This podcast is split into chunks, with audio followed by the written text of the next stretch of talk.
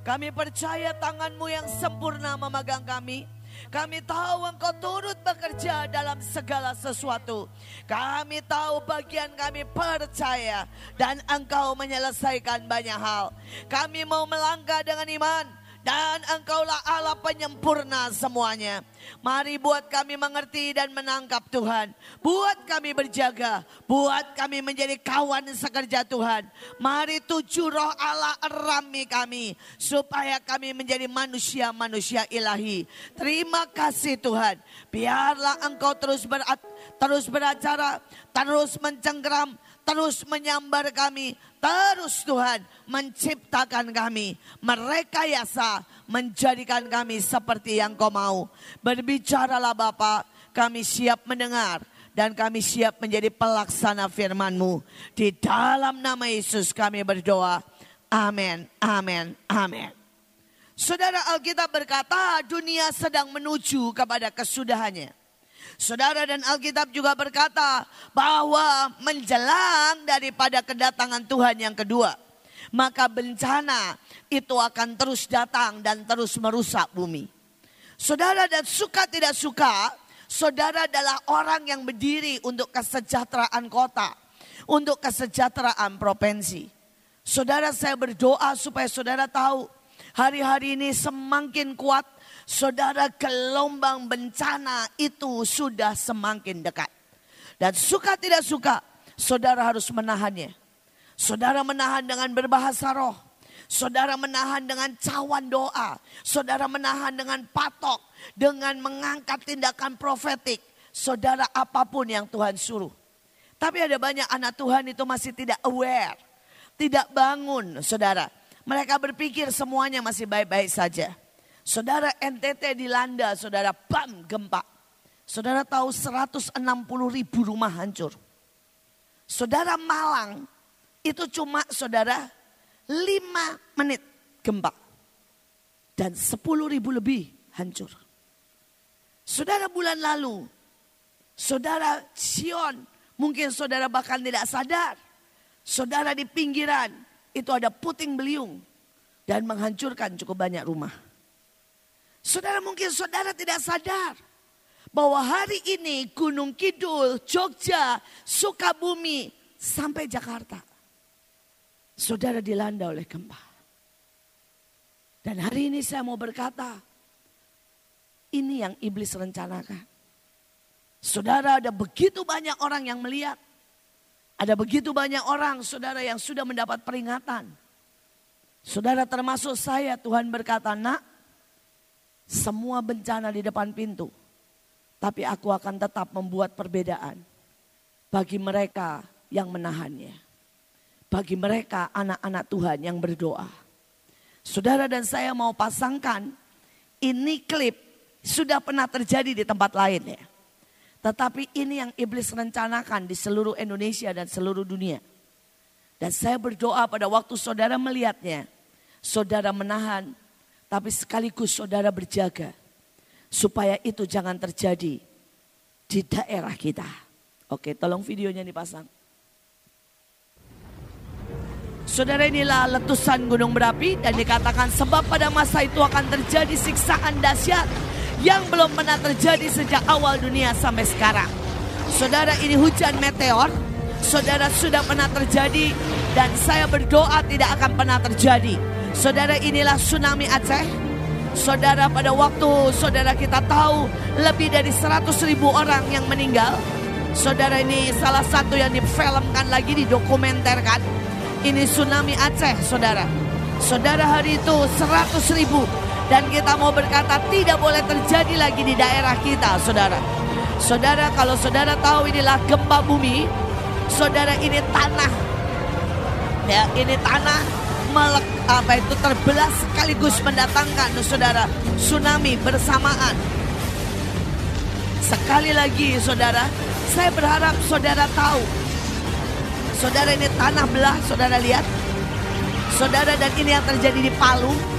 Saudara lihat apa jadinya kalau tanah terbelah. Saudara saya ke Palu dan mengerikan sekali. Saudara ini saudara lihat tsunami. Saudara bagaimana yang besarnya seperti itu udah kayak korek api aja, hancur semuanya. Saudara ini juga bencana yang pernah terjadi saudara di luar negeri.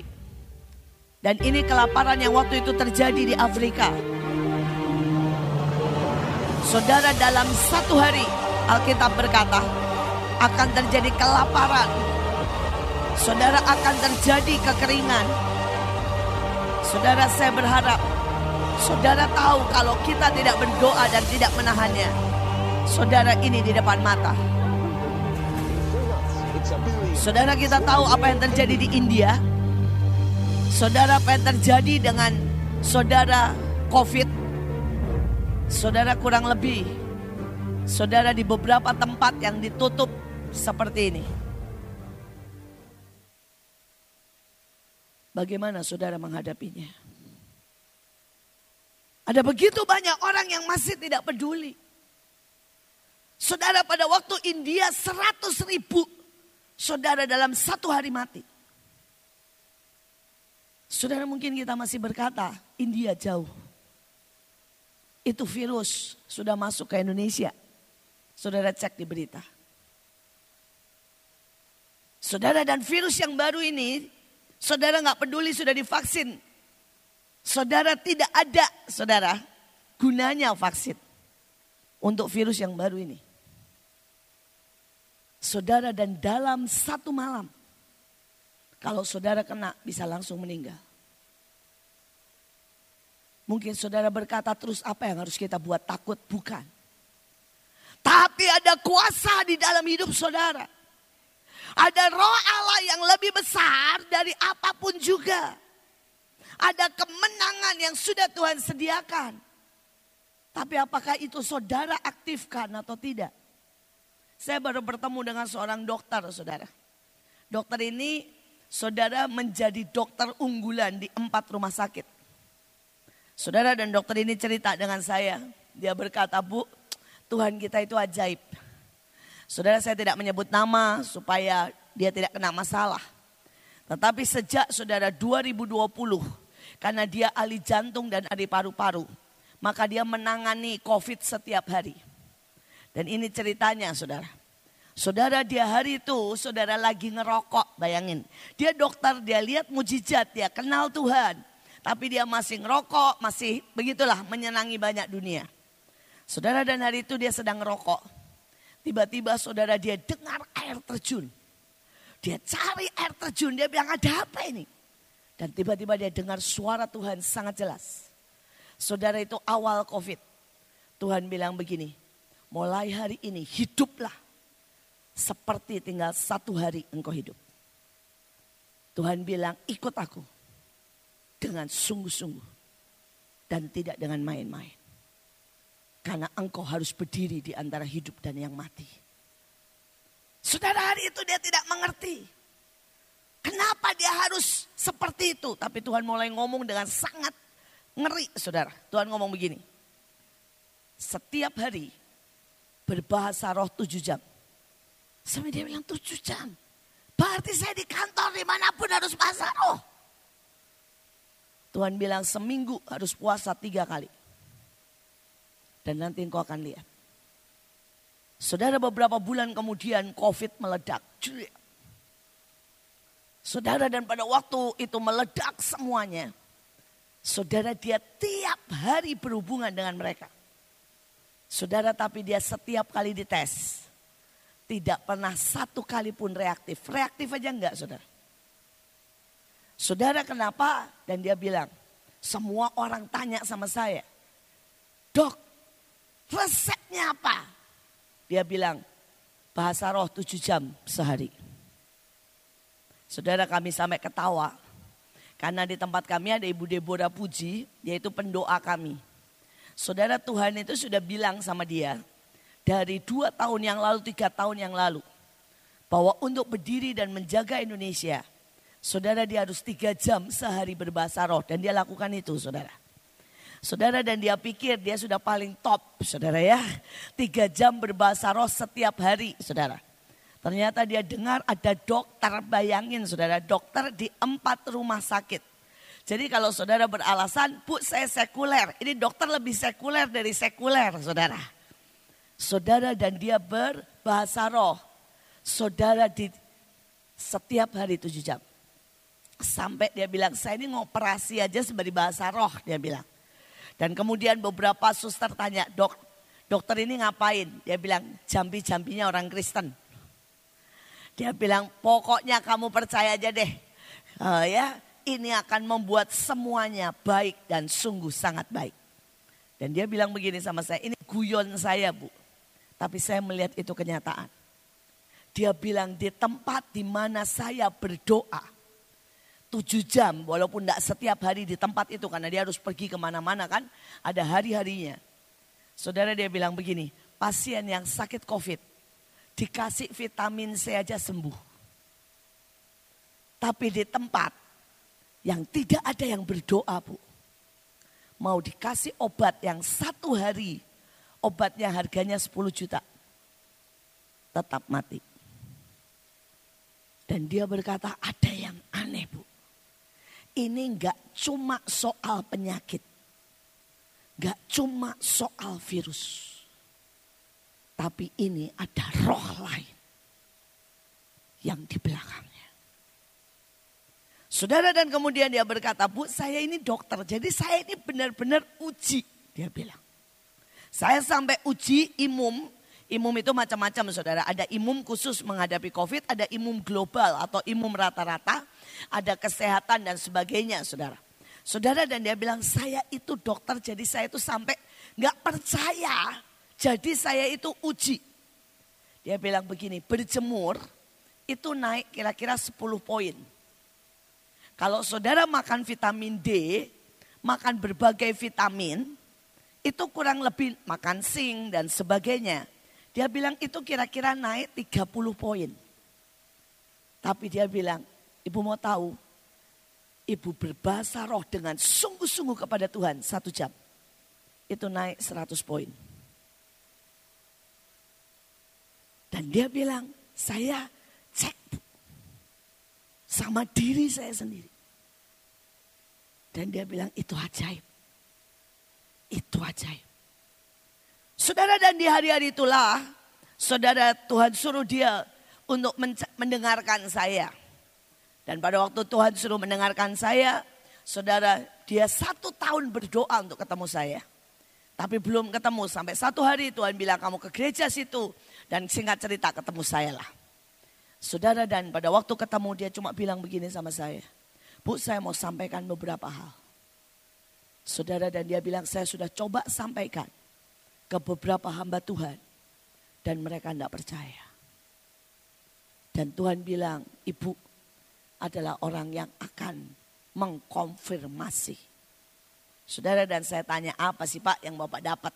Dia bilang ibu dapat nggak kalau ini bukan soal virus saja tapi ini roh. Saya bilang confirm. Dia bilang ibu dapat nggak? Kalau senjata kekuatan terbesar bukan obat, bukan vitamin. Tapi bahasa roh. Saya bilang confirm. Saya bilang tambah pak penyembahan. Dia senyum-senyum. Iya bu. Ibu enak punya tim musik penyembahan. Saya ini nggak sempat ke gereja, nggak sempat ke mana-mana bu. Jadi senjata saya cuma satu, bahasa roh katanya.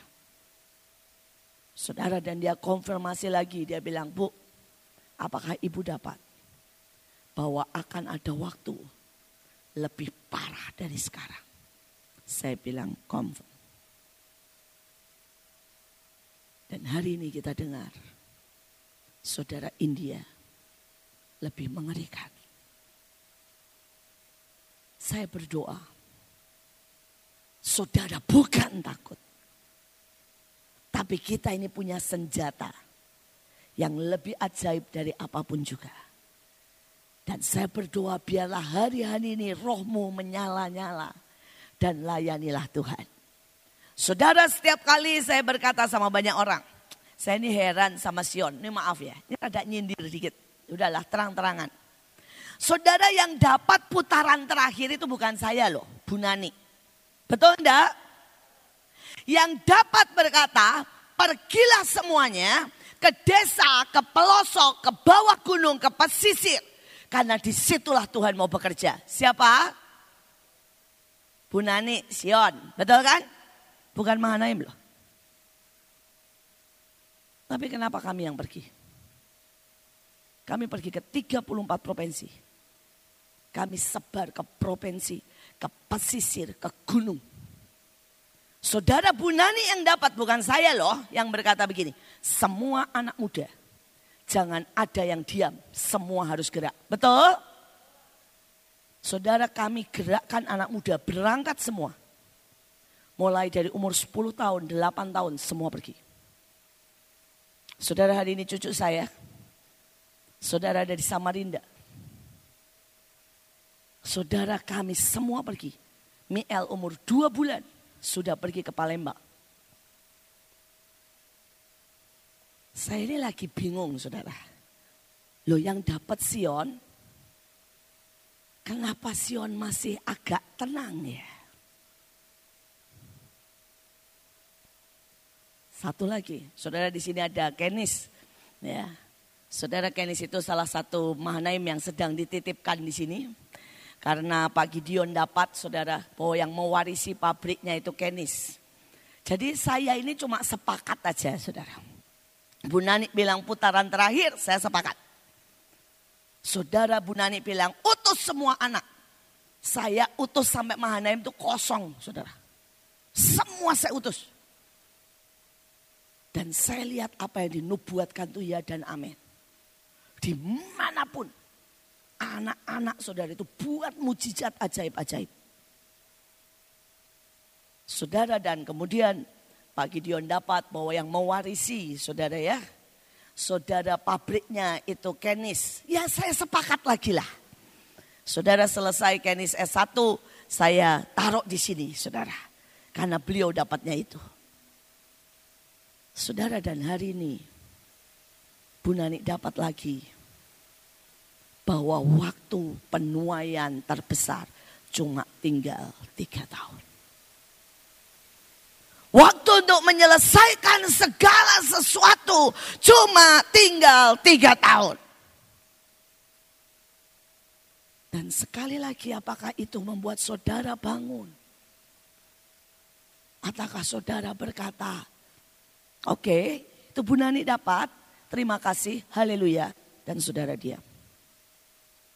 Saudara sejak Bunani dapat sampai hari ini kami sudah tidak bisa tidur istilahnya.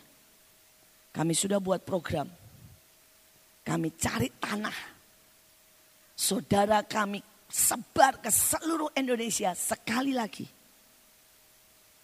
Saudara kami sudah tidak bisa tidur. Dan saudara tahu di Mahanaim kami buat non-stop doa. Sehari tujuh jam. Karena kami berkata kami mau jadi orang yang melakukan firman. Bukan cuma dengar. Kami mau sediakan jaring yang luar biasa. Kuat dan besar. Sekali lagi. Apakah saudara wake up? Ataukah masih tenang? Tenang saja. Saudara dan setelah Ibu Nani mendapatkan tentang tiga tahun. Saudara saya mendapat peneguhan dari banyak orang. Sekali lagi dan saya ambil dari beberapa saudara kalau perkara mimpi, nubuatan. Saudara itu cuma meneguhkan. Tetapi ini adalah salah satu dari yang sudah terbukti. Saudara istilahnya begini ya. Kalau saudara 4.000 sampai 6.000 tahun semuanya exactly nggak ada yang salah maka berarti tinggal penutupnya seribu. Menurut saya benar. Saudara mari kita lihat. Saudara kalau saya terangkan dari awal akan lama sekali. Saudara tetapi ini satu saudara ya. Saudara bacanya dari sebelah sini ya saudara. Yang melingkar begini. Itu bed saudara. Saudara inilah Bereshit. Bereshit itu katanya kejadian. Atau pada mulanya. Dan saudara ini huruf Ibrani kuno. Saudara dan semua kalau digabung, jadi gini ya, kalau ini campur ini ada artinya, ada hitungannya. Ini campur ini ada hitungannya dan sebagainya. Saya cuma terangkan sedikit saja. Saudara yang di awal di sini bed. Saudara ini artinya rumah. Setelah rumah, saudara ini artinya anak manusia.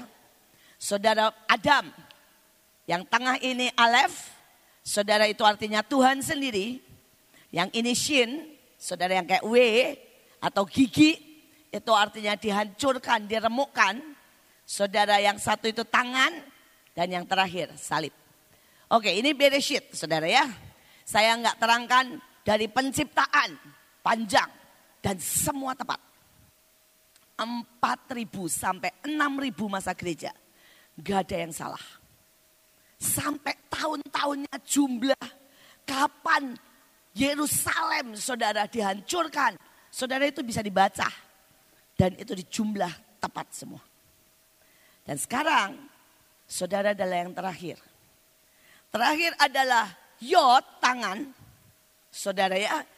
Di saudara ditambah pemimpin. Saudara bilang kedatangan Tuhan. Dan tangan Tuhan atau rencana Tuhan plan genap 2000 tahun. Saudara ditambah taf atau salib. Anggaplah 30 sampai 33. Maka itu 2030 atau 2033. Kenapa mereka mengambil 2030? Karena saudara kalau hitungan masehi, saudara itu terlambat tiga tahun. Jadi Yesus itu lahirnya sebenarnya minus tiga. Tetapi saudara dianggapnya Yesus lahirnya nol. Jadi 2030. Kita tahu ada tujuh tahun masa sengsara. Kurangin aja tujuh. Maka 2000 Saudara kurang tujuh berapa saudara? Kurang lebih. Bukankah tinggal tiga tahun? 2024 kurang lebih adalah masa di mana kita bekerja. Dan setelah itu kita akan memasuki masa aniaya. Sesudah itu kita akan mulai memasuki masa susah. Saudara siapkah saudara? Kalau saudara bilang, Bu apakah habis itu kiamat? Belum, belum, belum. Masih panjang. Saudara Alkitab berkata, saudara 2030 mungkin saudara Yesus datang di Bukit Saitun dan kemudian pemerintahan berjalan. Tetapi itu buat orang yang tertinggal saudara yang masih hidup akan mulai pemerintahan biasa berjalan. Dunia masih begini, masih seribu tahun lagi sebelum dihancurkan. Itu ada hitungannya juga. Saudara, ada waktu dihancurkan itu 3030 eh, setelah salib. Semua tepat, ada hitungannya, diberesin. Tapi hari ini saya nggak ngomong itu. Saya ngomong, apakah saudara siap? Kalau sesudah tiga tahun ini. Bencana, aniaya, kegelapan, sampar di depan mata. Sekali lagi bukan berarti kita takut. Tapi apakah rohmu cukup kuat untuk menahannya? Apakah rohmu menyala-nyala? Apakah saudara akan berjalan dalam sign and wonder? Apakah saudara akan mati ketakutan? Pilihan dari sekarang. Dan persoalannya pengangkatan akan terjadi antara 2004 sampai 2030. Anggaplah begitu. Apakah kita siap? Saudara dan ada begitu banyak orang yang mendapat saudara ya mimpi dan penglihatan. Sekarang saya simpulkan saja kriteria yang diangkat. Ya, next. Next. Saudara kriteria yang diangkat satu saudara. Melakukan yang dia tahu dengan sepenuh hati. Ayatnya berkata berbahagialah hamba yang didapati tuannya melakukan tugasnya itu ketika tuannya itu datang. Aku berkata kepadamu sesungguhnya tuannya itu akan mengangkat dia menjadi pengawas segala miliknya.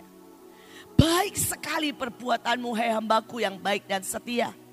Engkau telah setia dalam perkara kecil. Aku akan memberikan kepadamu tanggung jawab dalam perkara besar. Masuk dan turutlah dalam kebahagiaan Tuhanmu.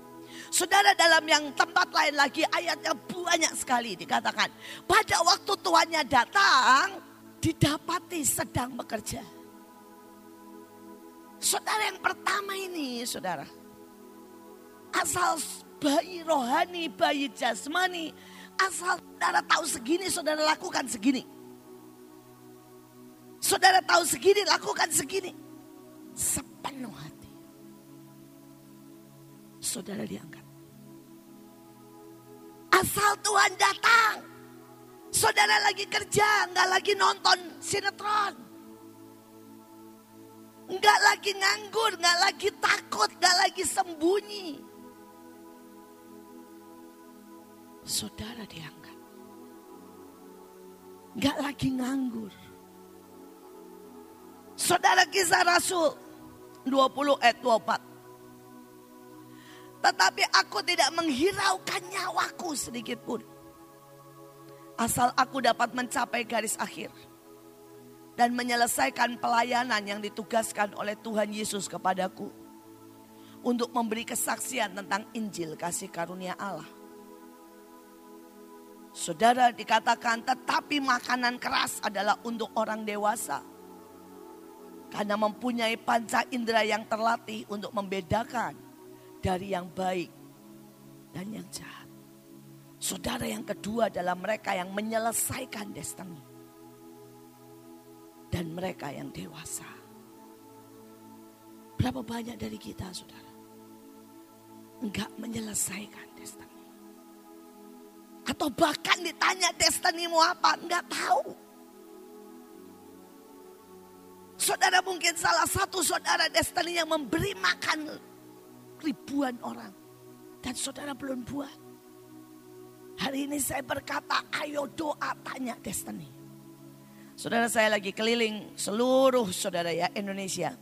Dan buat saya itu keren-keren saudara. Sampai saya bilang gini aduh Tuhan ini ajaib banget. Saudara ada seorang bapak ini tentara saudara. Saudara dia datang ke saya itu karena marah. Istrinya saudara ya membakar ulosnya. Karena istrinya merasa ulosnya ada isinya. Uh ada yang marah banget saudara. Dan dia bilang siapa yang ngajarin kamu? Mungkin istrinya takut saya nggak pernah ajarin bakar ulos. Saudara tapi mungkin karena istrinya takut. Dia bilang buiin saudara. Saudara jadi suaminya marah dan dia bilang saya mau datang. Saudara dan pada waktu saya datang, waktu dia datang ketemu saya, saya jelaskan semuanya panjang lebar. Saya bilang saya nggak pernah suruh bakar, tapi kadang-kadang ada begini. Saya jelaskan panjang lebar. Sudah tiba-tiba dia itu mengerti kayak orang dibuka gitu. Dan dia bilang begini, Bu saya ini tentara. Saya tahu artinya taat. Tolong perintahkan saya. Saudara dan saya mulai berkata gini, oke okay, pak, bapak bikin retret ya untuk pendeta-pendeta di tempat bapak, di marga bapak. Dia tanya, berapa orang? 200 orang. Saya datang. Saudara itu dalam waktu sebulan, dia set. Saudara dia bilang, siap bu datang. Saya khotbah Wah itu saudara semua. Dia begini, menghadap bu. Dia bilang, kasih saya tugas lagi bu. Saya nggak mau ketinggalan. Saya bilang, bapak kan dulunya orang Katolik. Iya bu. Bisa nggak tembusi Katolik? Dia bilang, siap bu. Saudara dia menghadap Katolik itu 12 kali ditolak. Tapi dia tetap saudara dan saudara mau tahu dia buat retret untuk semua orang Katolik. Yang ngisi bukan saya, Pak Luki dan teman-teman. Dilawat lagi. Dia berkata, Bu, siap menghadap Bu.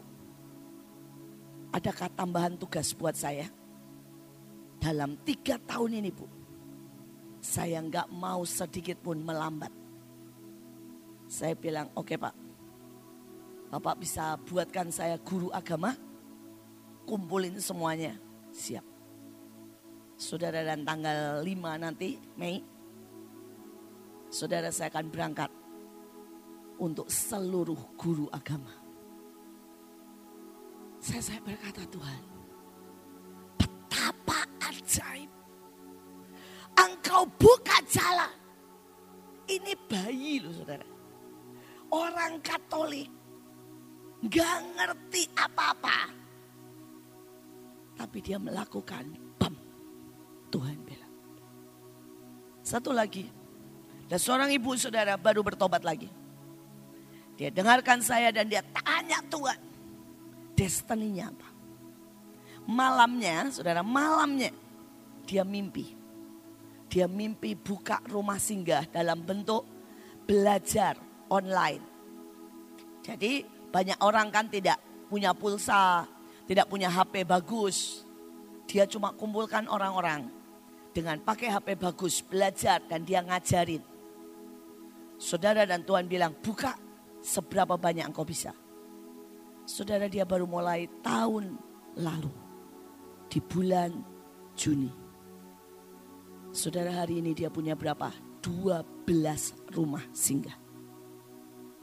Ini orang miskin banget. Saudara dia bilang sejak dia melangkah. Ada banyak yang kasih dia HP bekas. Ada banyak yang kasih makanan. Ada yang ikut dengan dia. Orangnya nggak banyak, cuma lima orang ibu-ibu. Tapi dia punya 12 rumah singgah. Saudara, ada banyak yang terkemudian. Lari begitu rupa. Tapi ada banyak yang terdahulu. Menjadi yang terkemudian. Bukankah ayatnya berkata demikian? Hari ini, apakah saudara tanya, Tuhan, destiniku apa? destiniku apa? Dan apakah saudara berkata seperti Paulus? Berapapun harganya, aku tidak menghiraukan. Asal aku menyelesaikannya. Hari ini, biar ada suara yang terus bergema di hatimu. Yang berkata Tuhan, Aku tidak mau berhenti. Aku mau menyelesaikan. Sekarang mereka yang tidak diangkat. Saudara mereka yang tidak diangkat. Saudara yang pertama Daniel 5 ayat 27. Tekel, tekel, mena ofarsim. Tak tahu ya. Saudara hari itu saya dengar sangat jelas. Tuhan bilang begini. Tiga. Tiga orang tiga golongan yang tidak diangkat. Yang satu adalah terlalu ringan, terlalu takut, terlalu berdalih, terlalu banyak alasan. Saudara kita tahu ada Daniel yang didapati terlalu ringan. Karena itu aku takut, aku menyembunyikan talentaku di dalam tanah. Berapa banyak dari kita berkata, ya ini COVID, saya takut. Berapa banyak dari kita yang berkata, saya takut gak dapat duit. Jadi saya gak bisa bagi-bagi. Saudara, selebihnya semua berdalih. Tapi para undangan itu meminta maaf. Berapa banyak kita minta maaf sama Tuhan. Tuhan sorry ya. Gak bisa, gak bisa bersaksi. Sorry ya. Gak bisa turun ke jalan. Sorry ya. Dan ayatnya berkata tidak ada satupun dari mereka yang akan masuk ke pestaku. Saudara sekali lagi yang dapat sebentar lagi pesta perjamuan anak domba. Bukan saya. Bu Nani.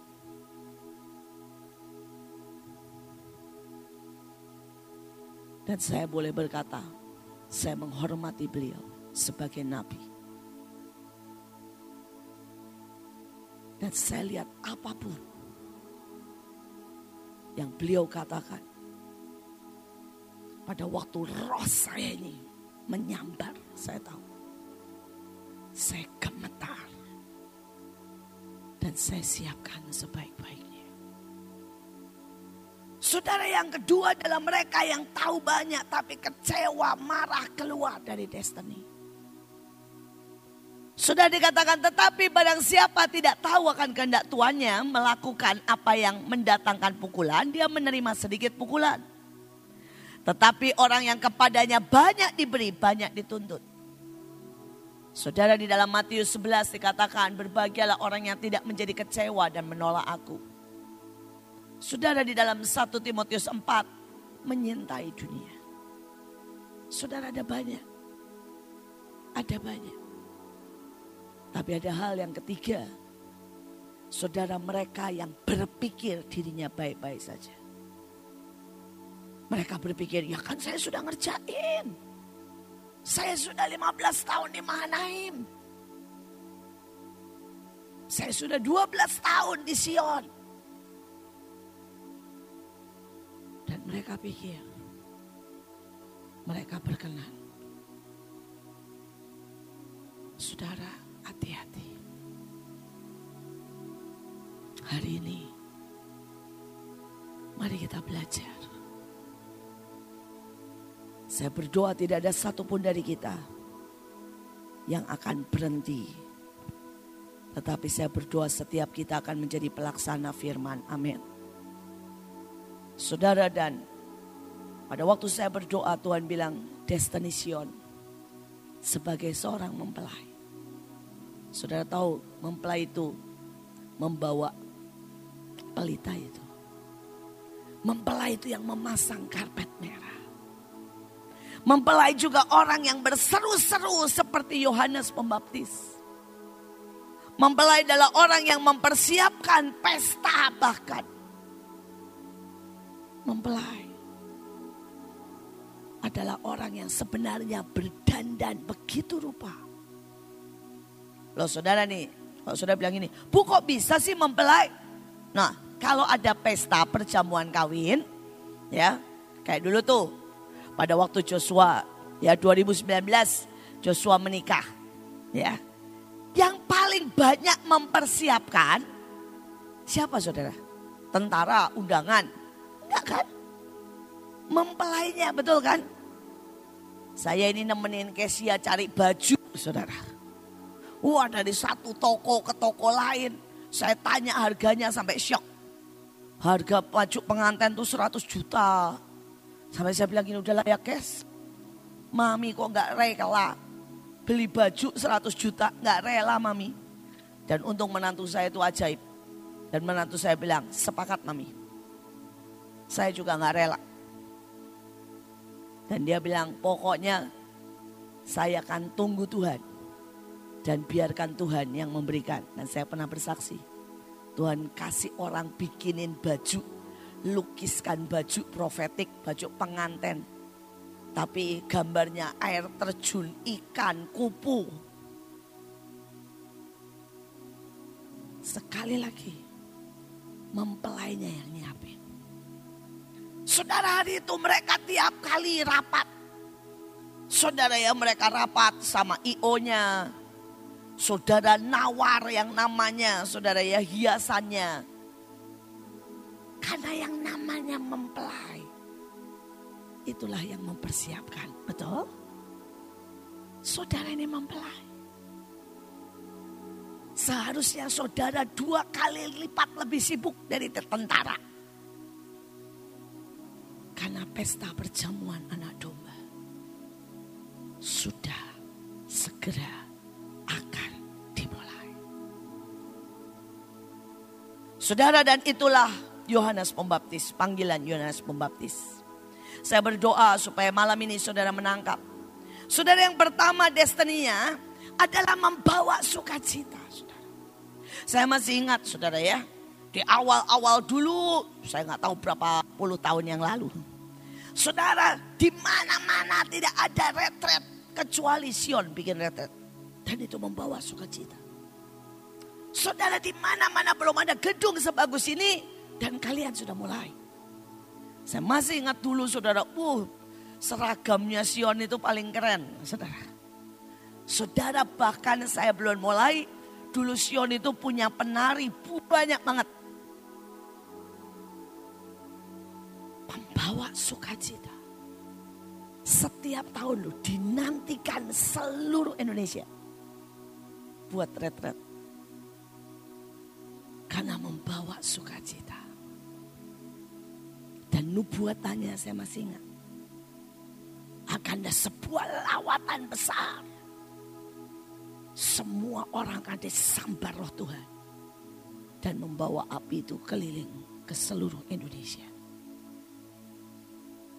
Hari ini Seberapa saudara membawa sukacita itu? Seberapa saudara ke mana pun pergi membawa kabar sukacita itu? Saudara yang kedua dipenuhi roh kudus sejak dalam kandungan. Artinya setiap orang yang datang di tempat ini, ini kandungan besar ini menurut saya. Orang itu akan dipenuhi roh kudus. Dan keluar jadi nabi-nabi hebat. Jadi orang-orang ajaib yang berjalan dengan kuasa roh kudus. Seluruh Indonesia yang kenal Bu Nani mengakui beliau nabi. Itu nggak diragukan lagi. Tapi yang menjadi pertanyaan, apakah saudara yang di sini seluruh dunia mengakui nabi? Loh ini kalau ngomong ya, anak nabi harusnya keluarnya apa? Nabi. Loh gampang lah. Anak harimau, anak harimau bisa kambing nggak keluarnya? Enggak. Anak harimau pasti keluarnya harimau. Ya biar bagaimanapun ya kalau saudara lihat orang Manaim, guayanya semuanya keras kepala kayak Bu Iin, betul kan? Serudukannya saudara ya nembus mana pun. Saya tuh kadang-kadang sampai geli lah. Lihat anak kecil-kecil, saudara. Saudara itu kecil-kecil, saudara. Baru saat ini ada seorang anak kecil, saudara. Saudara ngomong dengan tegas ke gurunya. Ibu, kalau ibu ya takut memberitakan Injil. Takut dengan COVID. Takut apa pun ibu tidak akan pernah diterima dalam kerajaan surga. Kaget gurunya. Terus kemudian ditanya, kok bisa? Wahyu berkata, penakut tidak masuk dalam kerajaan surga. Sampai gurunya saudara marah-marah saudara. Tapi dia tidak bisa apa-apa. Ayatnya memang bilang begitu. Penakut nggak masuk dalam kerajaan surga. Saudara ada satu anak lagi. Saudara dikirim umurnya baru 15 tahun. Saudara dikirim ke satu daerah di Sulawesi. Saudara dan pada waktu datang, saudara ada orang mati di gereja. Dan dia pas bagian dia sampai ke situ buat sharing khotbah. Bersyukurnya dia nggak tahu kalau orang itu mati, saudara. Saudara ini anak umur 15 tahun, itu orang sudah mati 15 menit. Dokter sudah bilang mati, kebetulan ada bidan yang ngecek gak ada nafasnya. Ya mungkin koma, saya nggak tahu lah. Dan kemudian waktu anak ini datang, mereka bilang begini, jangan khotbah dulu, jangan share dulu, jangan mulai dulu kebaktian, doain dulu. Saudara dan bersyukur anak ini nggak tahu kalau orang itu mati, saudara. Sudah anak 15 tahun. Di Mahanaim cuma penari, nggak pernah khotbah. Tapi kalau saya kan sukanya menjebloskan orang. Mengirim semuanya ke daerah nggak peduli. Saudara dan sama anak ini dipukul dadanya. Dan berkata dalam nama Tuhan Yesus. Saya pakai imannya pemimpin saya. Imannya ya orang yang menyuruh saya. Wis pokoknya nggak tahulah doanya bagaimana. Dia bilang dalam nama Yesus sembuh. Orangnya berdiri bangkit. Saudara. Sampai saudara satu kampung. Anak umur 15 tahun khotbah sampai saya bilang begini Ibu aja belum pernah bangkitin orang mati. Kamu sudah bangkitin orang mati. Dia bilang, bu bersyukur saya nggak tahu dia mati. Saya pikir dia cuma tiduran katanya. Sekali lagi dipenuhi roh kudus. Saya berharap saudara. Mari saudara teriak lagi, minta lagi. Supaya tempat ini akan dipenuhi roh kudus. Dan tiba-tiba setiap saudara keluar. Dengan kuasa, sign and wonder, keajaiban, karunia. Saya tuh hari-hari ini sedang melihat yang ajaib di tempat kami. Saudara ada seorang yang menangani COVID sejak saudara ya, sejak tahun lalu. Saudara dan dia benar-benar interaksi, infus, nanganin semua. Dan saudara total yang dia sudah sembuhkan dalam setahun ini 4.000 orang. Dicatat satu-satu saudara. Tapi salah satu yang ajaib, saudara setiap kali dites, reaktif pun tidak. Reaktif pun tidak. Saudara sampai orang juga berkata, bagaimana mungkin kamu tidak pernah reaktif? Dia bilang, nggak tahu. Tapi ini karena kuasa roh kudus. Dan saya berdoa tempat ini akan disambar Tuhan sekali lagi. Saudara saya rindu dan sangat rindu. Melihat sebuah kegerakan besar. Dan anak-anak muda, anak-anak kecil, orang baru bertobat. Di tempat ini semua akan penuh dengan roh. Saudara ada banyak orang berpikir sekali saudara berbahasa roh. Maka saudara itu penuh dengan roh kudus. Enggak. Saudara penuh dalam penuh dengan Roh Kudus itu day by day. Pilihan saudara. Kalau hatimu bocor dengan marah, kecewa, nggak bisa penuh. Kalau saudara tidak mengejar Tuhan Roh Kudus, saudara tidak bisa penuh. Kalau hatimu dikuasai sama banyak perkara dunia. Ya. Saudara dokter ini bilang begini sama saya. Bu, banyak orang berpikir dokter kelebihan pekerjaan di bulan-bulan begini. Saya bilang enggak dok saya tahu. Rumah sakit itu sepi. Beberapa rumah sakit itu saking orang takut ke rumah sakit. Ya sampai bangkrut saudara. Saudara dia bilang, saya bilang saya tahu kok dok. Orang dokter gigi aja sampai mengeluh. Enggak ada yang mau ke dokter gigi. Kecuali giginya buang kak cekot-cekot baru mau. Terus dia bilang, iya bu saya ini bingung. Semua orang mengeluh kosong. Tapi dia bilang Tuhan itu berkati saya luar biasa. Orang itu terus datang. Dan kemudian dia bilang, setiap kali orang datang ke dia, Tuhan kasih lagi perintah yang ketiga. Yaitu harus mau didoain. Maaf, saya tidak mau didoain dok. Saya mau diperiksa, tapi saya nggak mau didoain. Dokternya juga bilang, maaf juga bu. Saya nggak nggak bisa meriksa kalau ibu nggak mau didoain. Saudara suaminya bilang, oke okay, kalau gitu kita ke dokter lain. Dia bilang silakan. Saudara dan orang ini ke dokter lain karena dia nggak mau didoain. Saudara dan kemudian balik lagi. Karena dokter lain berkata, nggak bisa. Ini penyumbatannya sudah sangat banyak dan kesembuhannya cuma tinggal 15 persen. Jadi suruh balik lagi ke tempat dia. Terus dia sangat senyum bilang, tetap syaratnya. Apalagi saya tahu ibu tinggal 15 persen katanya. Kalau saya nggak doa, dia ngomong terang-terangan saudara. Ibu mati. Jadi sekarang ibu mau doa atau ibu mau saya lepas tangan. Akhirnya mereka mau didoain. Selesai didoain, mau operasi saudara. Ini operasi jantung, jantungnya ngeblok. Saudara sekali lagi dia bilang, sebelum operasi harus doa dulu. Kan waktu itu sudah. Kalau enggak saya enggak mau operasi katanya. Saudara dioperasilah. Selesai operasi doa lagi. Sampai suaminya kesel. Saudara tapi singkat cerita sembuh. Setiap kali besukan harus periksa saudara ya. Doa lagi. Tiap ketemu doa lagi. Mereka tuh doa sembari kesal saudara ya.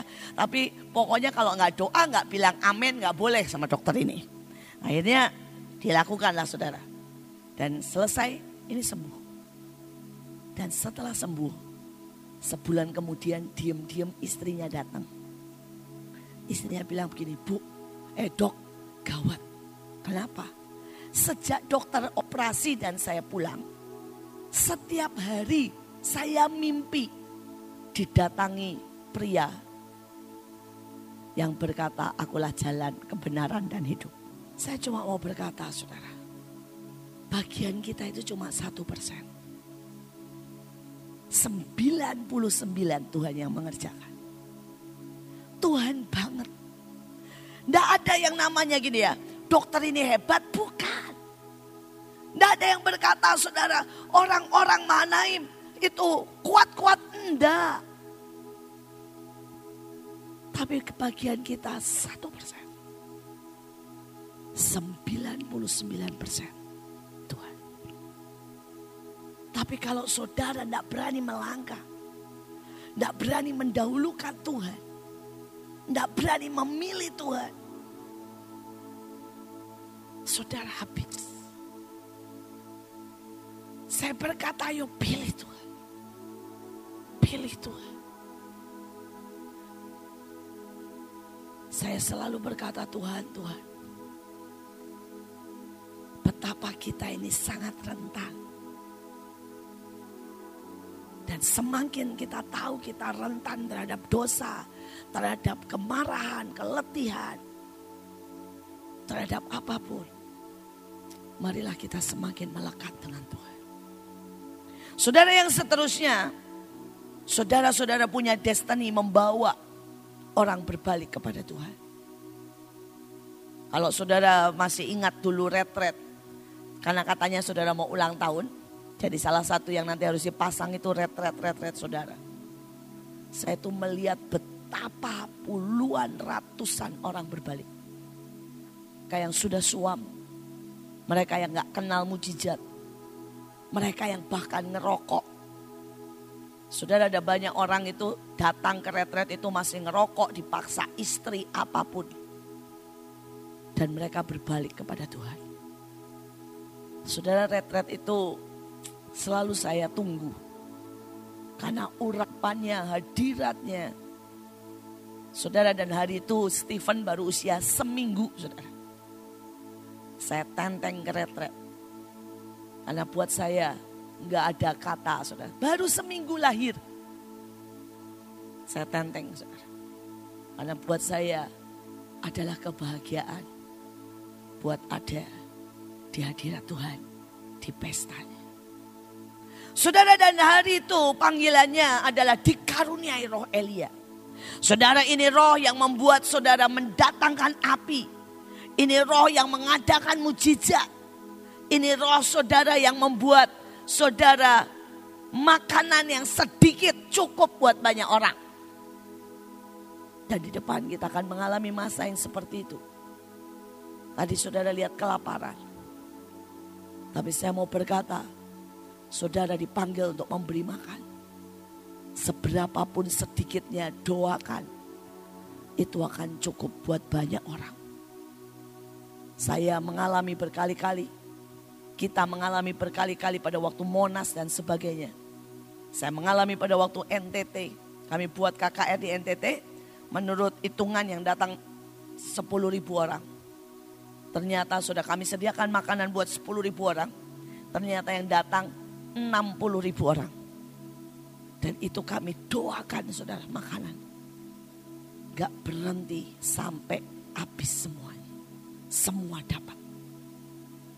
Sekali lagi itulah kuasa Elia. Dan itulah penggelar karpet merah. Buat kedatangan Tuhan. Tapi hari itu saudara. Yohanes Pembaptis masuk penjara. Saudara ada satu masa, yaitu salah satunya saat ini. Iblis mencoba memenjarakan kita. dengan yang namanya kemiskinan, ketakutan, penyakit, pandemik, larangan, apa pun. Dan bagaimana reaksi kita? Saudara dan ayatnya berkata, Saudara, sesudah Yohanes ditangkap, datanglah Yesus ke Galilea memberitakan Injil Allah katanya. Waktunya telah genap. Kerajaan Allah sudah dekat. Bertobatlah dan percayalah kepada Injil. Saudara pada waktu keadaan semakin menekan, saya berdoa saudara tidak semakin diam. Saudara semakin berteriak berkata waktunya sudah genap. Saudara semakin berkata aware kerajaan Allah sudah dekat. Bertobat. Bertobat. Kadang-kadang kita nggak mengenal hati kita yang suam. Kadang-kadang kita nggak mengenal hati kita yang marah. Kadang-kadang kita nggak jujur dengan hati kita yang pelit. Saya kemarin ketemu seseorang dan orang ini saudara baru dapat berkat lah. Dia nggak nggak kaya sama sekali. Dan dia baru dapat berkat 20 juta. Dan saya bilang, nikmatilah. Ya. Dan kamu kasih perpuluhan sudah lebih dari cukup. Karena saya tahu dia punya kebutuhan yang banyak. Tapi saya aware dan saya ajaib dan saya kagum. Dia ngomong begini, Bu, perpuluhan itu harus.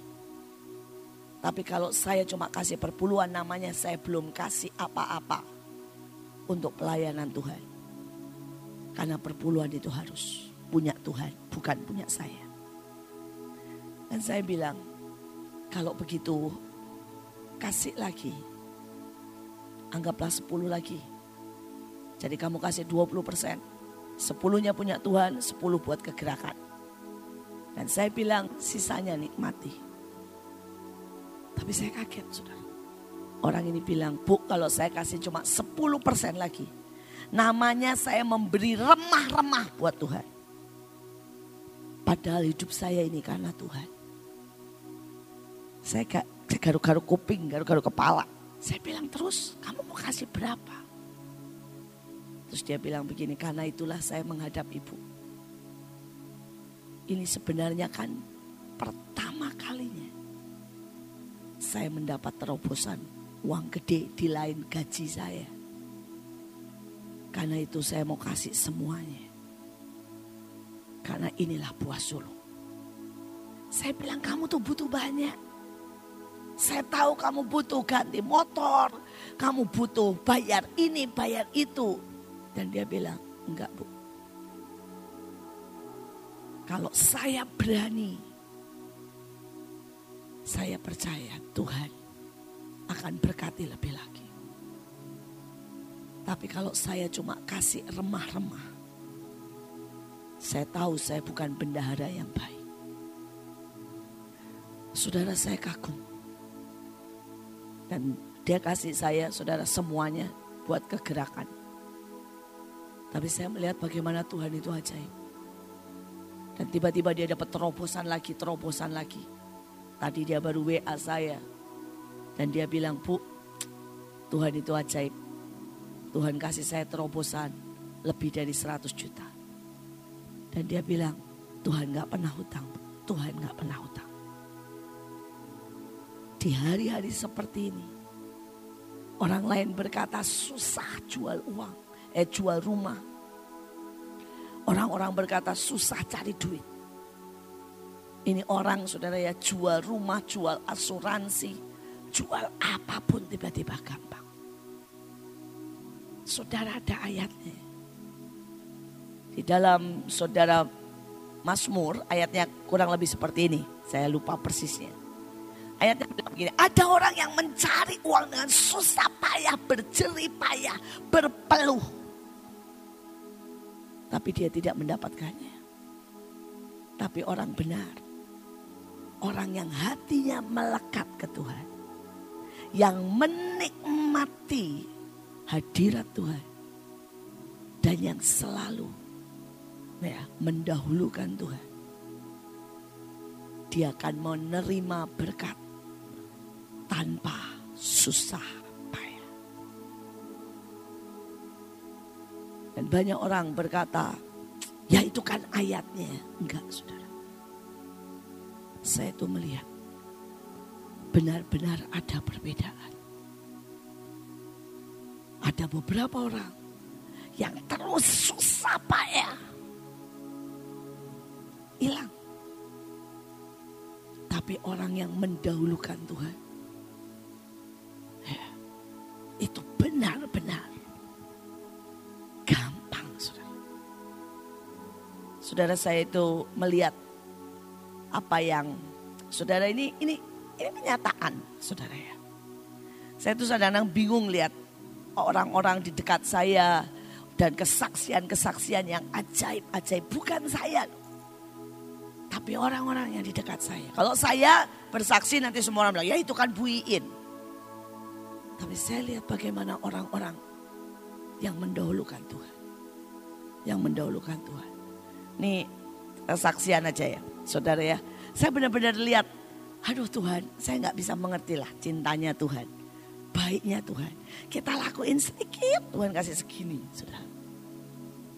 Saudara, cucu saya itu saudara papanya itu keras banget, saudara ya. Keras buat Tuhan. Saudara kadang-kadang namanya juga anak ya. Saudara kalau jam 5 pagi Mahanaim berdoa, dibangunin dia rewel. Pakai jubah, saudara suruh nari, dia rewel, nangis. Itu dari kecil loh saudara. Ya, dari umur tujuh minggu, tujuh hari bukan tujuh minggu, tujuh hari itu sudah dibawa ke Mahanaim buat nari. Saudara dan kalau dia nangis, papa mamanya itu keren lah saudara. Didudukin atau diangkat dan ngomong begini. Miel, pelayananmu itu cuma nari, pakai jubah dan ada di hadirat Tuhan. Saudara orang bilang itu anak kecil, harusnya ngerti lah. Marah normal nangis. Tapi anak saya enggak. Dia ngomong gitu. Miel, pelayananmu itu cuma duduk di hadirat Tuhan, pakai jubah dan nari. Jadi nggak ada alasan ya buat nangis. Dan saya tuh lihat aneh, saudara. Cucu saya itu bisa mudeng. Dan dibilangin papanya, nari senyum. Senyum. Nguantuk apa kadang-kadang tuh nari sampai gini, shoot, shoot tapi senyum. Gak berani nangis. Saudara dan saya melihat bagaimana berkatnya itu sampai bingung. Saudara. Saya ini gak pernah beliin apa pun. Saudara yang namanya apa pun yang dia butuhkan. Sampai ya saudara ya. Dia tuh suka makanan dari Amerika. Dan itu di Indonesia gak ada saudara. Saudara makanan itu mahal banget. Saudara ya. Sampai saya bilang ini bayi kok setiap kali makan. Kayak makanannya makanan saudara kita ke restoran. Saudara kalau di kurs itu satu cube gini kecil buat sekali makan. Saudara kadang-kadang kalau dia lapar dua kali. Saudara itu harganya 200 ribu. Jadi saya berkata, mahal banget. Awalnya itu kami semua sepakat membelikan dia makanan Indonesia. Nah ya, karena kami tidak mau dia manja. Kami nggak mau juga mahal. Jadi kami sepakat memberikan dia makanan Indonesia, saudara dan masak sendiri. Tapi saudara, saya tuh melihat Tuhan itu terlalu baik, terlalu baik. Saudara, dia dikasih sekali dari Amerika dikasih dan dia suka. Sudah mau tahu sampai hari ini sudah sembilan bulan. Tidak pernah itu habis. Setiap kali mau habis, datang lagi dari Amerika. Setiap kali mau habis, datang lagi dari Amerika. Enggak dari Indonesia loh. Terus sampai lemarinya anak, lemari esnya anak saya Joshua penuh cuma sama makanan dia. Itu sudah pakai perpuluhan bagi ke orang-orang. Nah, selalu datang. Sampai saya bilang ini Tuhan, soal ini aja saudara dan beberapa waktu yang lalu dia tuh diajakin sama papahnya. Saudara diajakin gini, kalau kamu ya belum layak pakai king coil. Ya, papanya itu kalau ngomong kayak anak orang sudah gede gitu ya. Tapi kalau papa, anak sudah pelayanan, nah itu boleh pakai king coil. Ya. Tapi kamu itu belum layak pakai king coil. Jadi kamu kasurnya papa beliin yang murah aja. Ya. Karena kamu belum layak pakai king coil. Saudara papanya cuma ngomong begitu saudara. Saya tuh ngelihat Tuhan itu lihat kalau kamu pak lakuin tiket aja. Tapi anak ini tuh ke mana pun melakukan dengan sukacita. Saudara, orang tiba-tiba kirim khusus kasur bayi buat duduk, buat dia mainan, semuanya apa? King Coil. Sampai kami bilang gini, ini anak benar-benar deh dimanja Tuhan. Dimanja Tuhan, sangat. Saudara dia sakit 39. Saudara derajat dan saya sebagai oma berkata begini, Jos, dia sakit, udahlah nggak usah kebaktian. Joshua bilang, enggak. Waktu dia cuma sedikit. Dia bilang gini, mama punya waktu 50 tahun lebih untuk menyelesaikan destiny. Saya, maksudnya Joshua, punya 25 tahun lebih untuk menyelesaikan destiny. Miel mungkin cuma punya waktu 3 sampai 4 tahun. Kalau dia tidak sedikit menderita masalah besar, dia nggak bisa diangkat mah. Dan dia bilang, datang. Tidak ada alasan untuk dia di rumah. Sudah dia datang ke kebaktian dengan dan itu panas, mata sampai susah membuka. Saudara dan kebaktian tambah panas. Saudara. Mungkin karena kena AC, kena apa ya, tambah panas. Sampai 40 saudara. Dan hari itu saudara sampai yang om-om, tante-tante yang lain itu yang takut saudara. Karena ini anak udah nggak gerak. Pucat sekali. Jadi om-om, tante-tante bilang gini, Jos ini udah parah. Saudara dan Joshua cuma ngomong begini sama dia. Namamu Misael ya. Dan Misael itu melewati panas tujuh kali lipat dan sama sekali bau terbakar pun tidak. Jadi hadapi, lewati. Karena itu sudah destinimu. Dan dipakein jubah tetap dibawa nari. Saudara. Saudara itu hal kecil. Tapi saya tuh lihat ajaib. Begitu ya diomongin begitu. Itu mujizat terjadi. Itu dari 40 saudara langsung turun normal. Langsung ceria, makan normal, saudara. Dan tiba-tiba saudara, hari ini dia di ada orang dari Samarinda beliin tiket bisnis dan berkata sama Joshua, Jos, kamu pelayanan di Samarinda, tolong bawa Miel. Saya beliin bisnis supaya dia ikut. Saudara saya bilang begini, heh itu anak ya, baru sembilan bulan kok naik bisnis. Sekali lagi, saya melihat sesuatu, saudara. Enggak, Joshua enggak beliin. Orang bayarin sudah dikirimin tiket. Saya cuma mau bilang ini, saudara Tuhan itu sangat pengen memanjakan semua kita. Tuhan sangat pengen, saudara. Untuk membawa kita dari satu level ke satu level. Tuhan sangat pengen ngasih sangat banyak.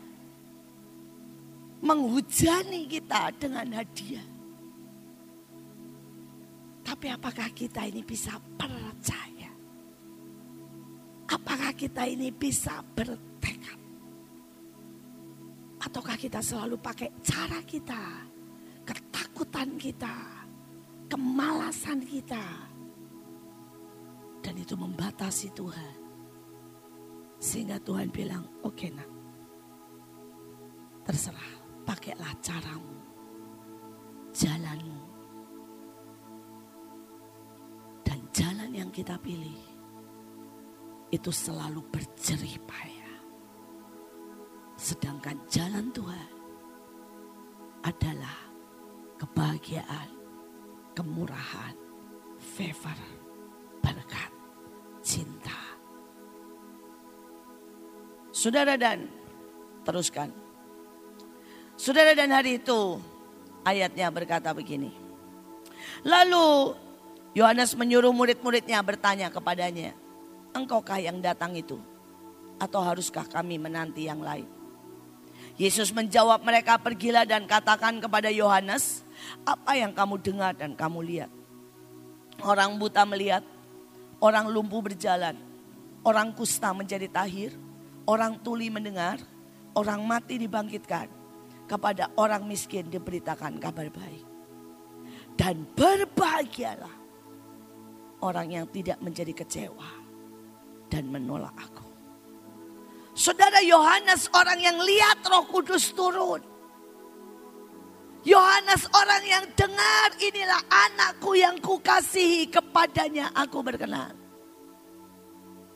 Yohaneslah orang yang dia berkata aku membuka tali kasut pun tidak tidak layak. Tapi pada waktu penderitaan datang, pada waktu dia masuk penjara, dia meragukan semuanya. Dia meragukan Yesus. Dia meragukan jalan Tuhan. Dan dia menjadi kecewa. Walaupun tidak sampai menolak. Saudara dan kata menjadi kecewa adalah tersinggung. Karena sesuatu tidak sesuai dengan ekspektasi. Menjadi marah, mempertanyakan. Dan hari ini banyak orang saudara. Yang mempertanyakan kalau dari Tuhan. Kenapa keluargaku seperti? Kalau ini Tuhan. Kenapa aku tidak diberkati? Kemarin saya ketemu seorang hamba Tuhan. Saudara dia melayani. Dan anaknya jatuh dalam percinahan. Dan itu menjadi pertanyaan dia. Dia menjadi kecewa. Dia bilang begini, kalau Tuhan, kenapa aku sudah melayani tapi anakku jatuh dalam percinahan? Terus kemudian dia bilang, kenapa Tuhan tidak meluputkan anakku? Saudara dan saya ngomong begini Pak, Bapak coba lihat di atas Bapak. Saudara di atas dia semuanya berjina. Saudara keluarganya itu dari keluarga keraton, dari keluarga saudara ya yang punya istri dua, tiga dan sebagainya. Dan saya bilang sama dia, kalau ya Enggak di dalam Tuhan melayani. Bapak pikir anak bapak enggak berzina. Saya bilang mungkin anak bapak bukan enggak berzina, bukan enggak berzina lagi. Mungkin sudah menghamili tiga empat orang. Mungkin anak bapak sudah masuk penjara karena dimarahin orang. Tetapi karena ya, anak bapak ini sangat-sangat dilindungi Tuhan. Sehingga dia cuma jatuh dalam perjinahan. Tapi nggak sampai menghamili orang. Sekarang bagian Bapak bersyukur. Saudara dan dia bilang, kok bisa ibu mikirin, mikirnya begitu? Saya bilang ya, Tuhan itu selalu melakukan segini saudara. Tuhan jagai pada waktu kita nggak lihat. Tuhan tolong pada waktu kita bahkan tidak minta tolong. Seperti lagu tadi berkata, dia kerja pada saat kita tidak lihat apa-apa. Saudara dan saya bilang sama sama orang itu, Pak, Bapak tahu anak saya, atas saya itu semua berzina. Jadi dari kecil saya berkata kalau sampai anak saya nggak berzina, Anak saya nggak jatuh, nggak menghamili orang lain itu mujizat. Saya berdoa untuk itu. Saya tahu kejelekan anak saya. Dan setiap kali saya bersyukur karena Tuhan menjagai. Walaupun saya tahu anak saya juga jatuh bangun dalam perjinahan. Saudara, bisakah saudara tidak jadi kecewa? Bisakah saudara memilih untuk mengisi cawan dan bersyukur? Saya kasih dengan satu kesaksian. Kenis tahu karena ini teman sekolahnya. Saudara di Singapura. Saudara mungkin beberapa dari saudara tahu Ibu Ruth Apung dan Pak Ferry. Saudara Ibu Ruth Apung itu normal, tapi dia lahir di keluarga yang papanya pemabuk. Karena papanya pemabok saudara. Membuat dia itu sampai tidur pakai pisau. Saudara dia begitu menjadi pemarah. Karena dia lihat bagaimana papanya menyiksa mamahnya. Dan bagaimana papahnya kalau mabuk hampir memperkosa dia. Saudara dan dia kalau marah itu ngeri sekali. Saudara dia pernah, saudara ya kerja dan dia marah sama bosnya Saudara bayangin laptop bosnya dilempar hancur. Dan bosnya dilempar. Saudara dibanjur sama bensin. Dan dia mau nyalakan korek. Untung gak kebakar. Gak nyala. Saudara ada banyak lah masalah kalau dia marah. Dan dia benar-benar dikuasai roh marah. Nggak bisa saudara mengendalikan. Saudara dan dia menikah sama Ferry. Dan Ferry itu pintar tapi autis. Saudara dia autis bertahun-tahun. Saudara sampai kalau dia khotbah dia sering kali berkata begini. Saya itu autis. Tapi Tuhan menyembuhkan saya. Dan saya sekarang bisa begini ini sudah anugerah Tuhan. Saudara pada waktu dia mengandung. Dia masih belum totali sembuh. Jadi dia masih mengandung dalam kemarahan saudara dan Pak Ferry juga kadang-kadang masih kumat autisnya. Maka lahirlah anaknya yang pertama, Samuel. Saudara itu autis dan penuh kemarahan. Saudara dan anak ini mengerikan sekali. Saudara kalau sekolah semau-maunya saudara. Untuk membuat dia bangun saja dari tidur. Itu mamanya perlu pakai rotan, perlu digebukin. Saudara dia juga sangat susah untuk berkomunikasi. Karena autisnya bapaknya. Saudara PR-nya nilainya 34. Saudara dan bukan itu saja saudara ya. Saudara kalau dia sudah marah di sekolah. Saudara dia meledak kayak mamahnya dan gak normal banget. Saudara pernah dia meledak, dia ludahi gurunya. Saudara dia pernah meledak dan mau bakar saudara ya kursi di sekolah.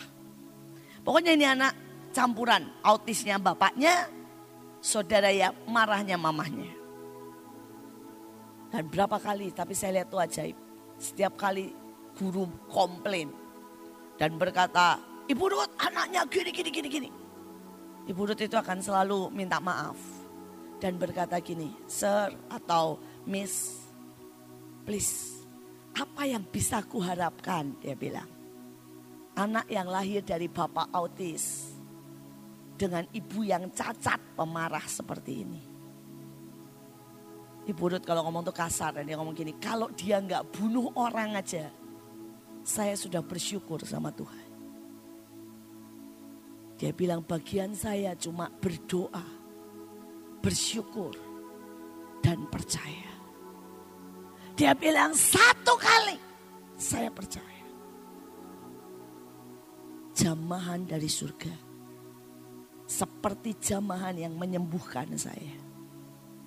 Seperti jamahan yang menyembuhkan Ferry. One day. Ada satu jamahan.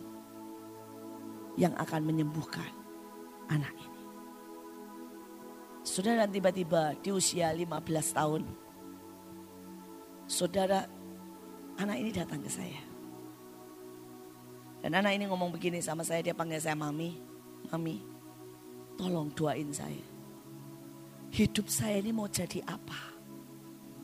Saya ini nggak bisa nolong diri saya sendiri. Bangun pagi aja nggak bisa. Doa nggak bisa. Ketemu Tuhan nggak bisa. Saya mau jadi apa, Mami? Dan dia bilang, saya nggak mau kehilangan hidup saya semuanya. Tapi saya nggak bisa tolong diri saya. Saudara dan hari itu saya doa nggak pakai nangis, nggak pakai pelepasan. Saya doa dan tiba-tiba Tuhan tuh ngomong begini. Suruh dia jalan sama aku. Sekolah di Singapura. Saya ngomong sama dia, Sam, Tuhan bilang kamu suruh sekolah di Singapura. Saudara dia itu matanya melotot dan berkata gini sama saya. Mami saya bukan Kenis ya. Kalau Kenis itu otaknya pinter. Saya di sini aja nilainya 34. Di Singapura nilai saya berapa mami? Satu dua.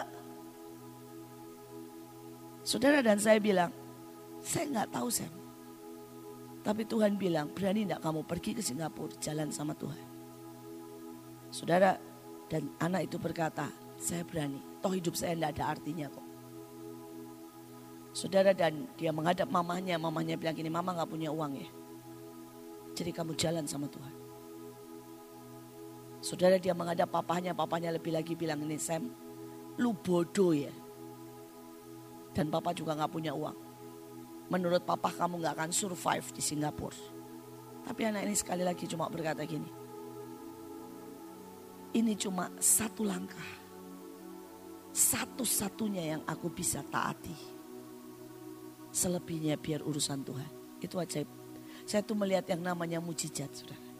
Saudara dia nggak punya uang, dia pergi ke omanya. Dan dia bilang, oma saya pamit mau ke Singapura. Omanya itu paling pelit, belum Kristen. Saudara itu tulis cek, ngasih uang. Membiayai sebagian daripada uang. Saudara dan singkat cerita dia berangkat ke Singapura. Dia bawa yang namanya saudara ya, waker itu sampai segede begini saudara. Yang suaranya dong, dong, dong, dong, dong, untuk membangunkan dirinya sendiri. Saudara dia tinggal di tempat yang sangat sederhana. Seperti di gudang. Supaya dia bisa hidup. Saudara dan kalau dia berangkat ke Singapura, kalau saudara lihat, saudara tasnya itu isinya semua makanan bawa beras, bawa rice cooker supaya nggak beli makanan di sana. Saudara dan Tuhan itu lihat ketaatan. Tiba-tiba saudara ini anak normal. Tiba-tiba dia bisa lulus dengan baik. Semua bisa. Dalam dua tahun dia lulus. Umur 17 sama seperti Kenis. Sudah lulus S1 saudara. Saudara dan yang lebih ajaib lagi. Saudara hari ini dia sudah kerja di Manado dengan gaji puluhan juta. Saya cuma mau bilang satu aja langkah. Kalau kita ini bisa ngucap syukur. Kalau kita ini bisa berkata Tuhan, kalau tidak di tanganmu lebih gila. Bukan jadi marah dan kecewa. Kalau kita masih terus berkata, "Kenapa? Kenapa?" Maka sebenarnya kita masih kecewa. Tapi kalau kita belajar berkata, "Tuhan, satu jamaah semuanya akan berbeda. Tolong ya aku. Biarlah kita belajar. Saudara bersyukur buat apa pun Matius 5 ayat 10 berkata, berbahagialah orang yang dianiaya oleh sebab kebenaran. Karena mereka lah yang empunya kerajaan surga. Kalaupun kita harus menderita, mari bersyukur. Yusuf berkata, kejadian 50 ayat 20. Tuhan, mereka-reka yang buruk untuk kebaikan kita semua. Hari ini apa pun kondisimu, mari belajar percaya. Dengan berkata Tuhan aku mau selesaikan destiniku sebagai penggelar karpet merah. Aku mau selesaikan destiniku di putaran terakhir menjadi generasi terdahsyat. Dan mari percaya, sambaran Tuhan akan merubah kita menjadi manusia yang berbeda. Saudara saya mau ajak saudara nyanyi. Suddenly a touch from heaven. Saudara dan lagu ini saudara berkata suddenly. Hari-hari ini saya melihat suddenly. Saya melihat orang-orang yang cuma berkata Tuhan, tidak ada yang baik. Tidak ada yang baik. Dan dia berkata, tolong Tuhan. Bersabdalah satu kata saja. Dan buat aku menyelesaikan itu. Tiba-tiba Tuhan pakai orang itu menjadi ajaib. Saudara generasi terdahsyat tidak pernah muncul dari orang-orang hebat. Tapi dari orang-orang terbuang, berantakan. Yang berani mendekat ke Tuhan dan berkata, pakai aku Tuhan. Pakai aku. Saya percaya ada rencana besar buat setiap saudara. Jangan ada satu orang pun yang kecewa. Jangan ada satu orang pun yang berkata, kenapa, kenapa, dan kenapa. Kita tidak tahu. Tapi mari seperti Yusuf berkata Tuhan mereka-reka yang jahat. Untuk mendatangkan kebaikan. Tapi bagian kita percaya. Bagian kita berkata Tuhan jamah suddenly a touch from heaven. Suddenly a touch from heaven. Tuhan Jesus came and rescued me. Engkau akan bangkitkan kami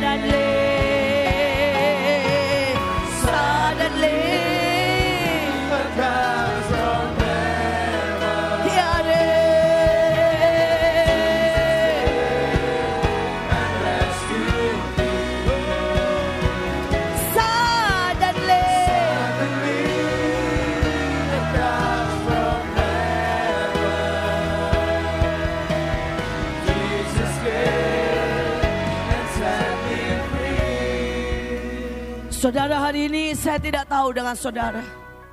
Tapi kalau saudara orang yang punya masalah. Saudara bilang Tuhan aku berhenti dengan caraku.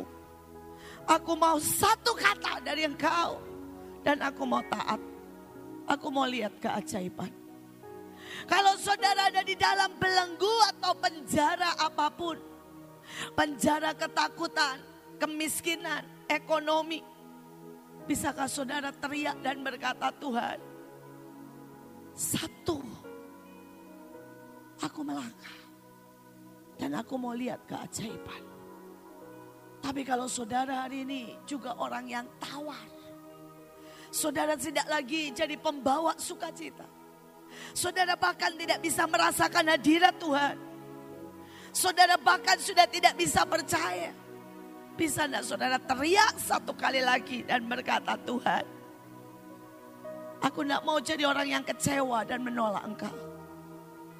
Tapi aku mau jadi orang yang menyelesaikan destiniku. Selesaikan Tuhan. rekayasa. Sambar aku. Bisakah saudara seperti anak itu yang berkata, bahkan untuk menolong diriku sendiri tidak bisa. Dia bilang bahkan untuk bangun pagi aja aku tidak bisa. Tapi aku mau taat. Biarkan keajaiban itu terjadi. Saudara destinimu besar. Kalau di tempat ini putaran terakhir diberitakan pertama kali. Kalau di tempat ini saudara generasi terdahsyat pertama kali disuarakan. Kalau di tempat ini pertama kali dikatakan siapkan untuk pesta anak domba. Itu bukan basa-basi. Saudaralah orang pertama yang ditawari mendapat kehormatan itu. Tapi apakah saudara juga orang pertama yang lari dan berkata, ini aku. Aku adalah orang pertama yang akan menjawab ya. Sambar aku Tuhan. Sambar aku. Suddenly, Suddenly, hari ini hambamu bawa setiap anakmu.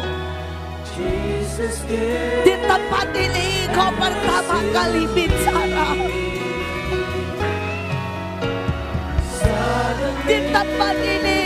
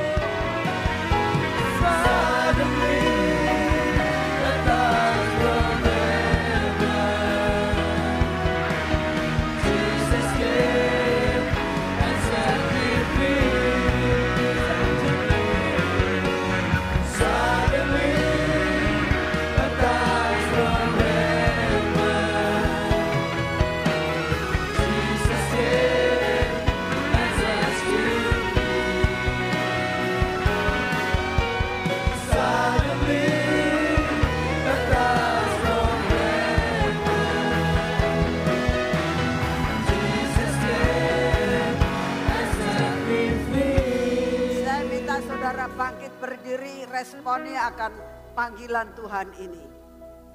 Ini tidak main-main, ini kesempatan. Bila saudara tidak mengambil daripada kesempatan ini, kesempatan itu akan lewat. Pusatkan pikiranmu saat ini di hadapan Tuhan. Responi. Kalau dikatakan suddenly, itu ujuk-ujuk. Tidak bisa engkau prediksi terlebih dahulu. Tapi kalau kau mau menyambar, inilah momentum yang Tuhan sediakan buat saudara dan saya pada malam hari ini. Yuk kita bangkit berdiri, kita akan tutup kebaktian kita pada malam hari ini. Bapak kami mengucap syukur untuk firman-Mu yang luar biasa pada malam hari ini. Kami banyak melihat perkara-perkara yang ajaib yang sedang kau kerjakan. Dan kami percaya kami meresponi akan semuanya ini Tuhan. Kami percaya engkau akan melakukan perkara yang jauh lebih dahsyat daripada apa yang kami pikirkan. Terima kasih Tuhan. Saat ini kami datang, kami akan pulang ke rumah kami masing-masing. Sebelum kami, Tuhan kami berdoa buat Ibu Iin, Kau memberkati perjalanannya sampai di Bekasi dengan tidak kurang suatu pun apa. Anugerah dan berkat kekuatan yang berasal daripadamu. Kau memberkati keluarganya, kau memberkati cucunya, kau memberkati akan semua pelayanannya. Terima kasih untuk kasih setiamu. Saat ini kami menerima yang semua yang terbaik yang engkau berikan buat kami Tuhan. Kami percaya perkara yang ajaib yang dari surga itulah yang kau berikan buat kami. Sehingga kami pulang dari tempat ini. Firmanmu terus mengiang dalam telinga kami. Dan kami terus dipacu sampai garis akhir. Di dalam nama Tuhan Yesus Kristus. Yang percaya katakan bersama-sama. Amin.